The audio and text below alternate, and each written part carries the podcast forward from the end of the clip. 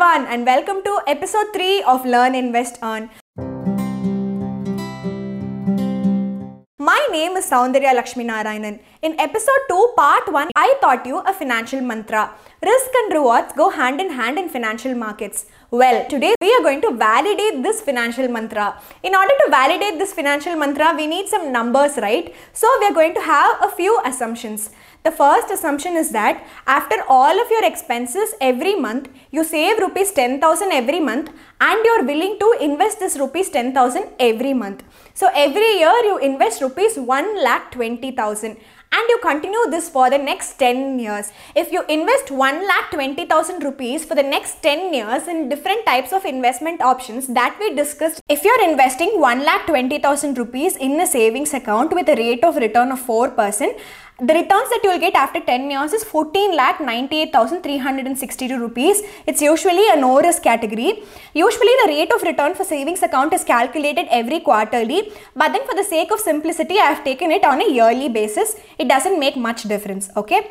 Next one in fixed deposits and bonds with a rate of return of 7% if you invest the same amount of money. This carries negligible risk you will get a return of 17 lakh 74,000 rupees. Next in a PPF, if you invest the same amount of money with a rate of return of 8%, it is a low risk category, you will get a return of 18 lakh 77,000. Similarly in EPF, with a rate of return of 8.5%, again it's a low risk category, you will get a return of 19 lakhs 31,000.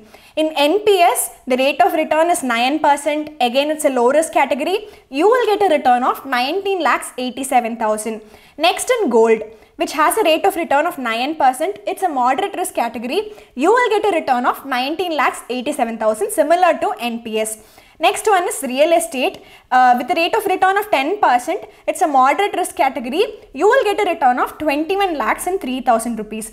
Real estate price usually uh, vary depending on various factors like location of the land, demand for the property, etc. But then for the sake of simplicity, I have considered 10% returns. This is based on research reports published by real estate research firms for the past 10 years in 9 biggest cities. Next for mutual funds which is again a moderate risk category has a return of 12%. We will get an amount of 23 lakhs 58,000 rupees. Next is shares which is a high risk category with a rate of return of 20%. We will get 37 lakhs 38,000. For shares I have taken the returns of TCS which has delivered 20% of returns in the past 10 years. Now I'm going to tell you the important learnings from the risk and rewards. Savings account and fixed deposits will not put you in a comfortable financial situation in the future. Bonds will help you gain some amount of returns but then it does not save a lot of money.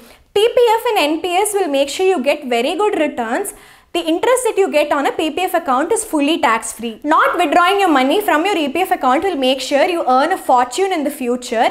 Investing in gold is very good and it gives good returns, but there are other investment options which gives better returns. Investing in real estate can give you good returns, but then it has a problem of high initial investment, location of the property and demand for the property. Mutual funds will help you get a very good rate of return and will put you in a comfortable financial position in the future future, shares will help you reach all of your financial goals and has higher returns compared to all other investment types. There are other investment types like IPO, small cases, equity SIPs that we are going to discuss in depth in the upcoming episodes. By now, I am pretty sure you would have selected the investment type which is suitable for you and your risk appetite.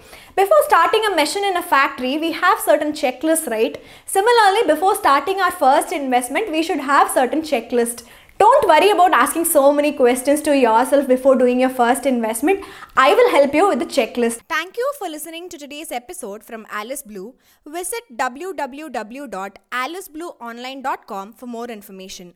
Keep listening to the next episode. Stay tuned for more. Investment in securities market are subject to market risk.